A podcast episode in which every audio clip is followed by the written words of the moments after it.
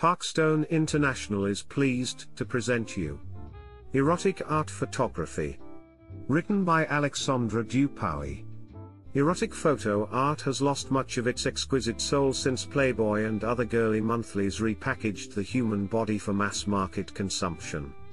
Like much painting, sculpture and engraving, since its beginning photography has also been at the service of eroticism. This collection presents erotic photographs from the beginning of photography until the years just before World War II. It explores the evolution of the genre and its origins in France, and its journey from public distrust to the large audience it enjoys today. The aim of this history of erotic photography is to present previously unpublished images, taking care to avoid those well-known images taken by famous photographers which have already been the subject of monographs or numerous publications. The selection made here has no encyclopedic value, and is based on eminently suggestive criteria. It is neither about presenting an exhaustive inventory, nor a specific objective.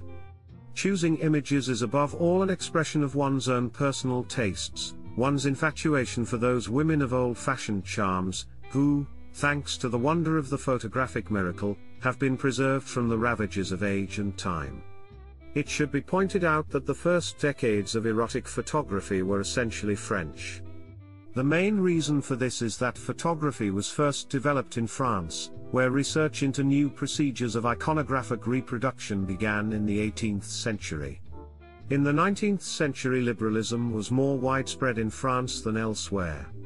Licentious French images were imported into Italy, Spain, the United States, Germany, and Great Britain, as their own production was much more limited due to the fact that it was more severely repressed.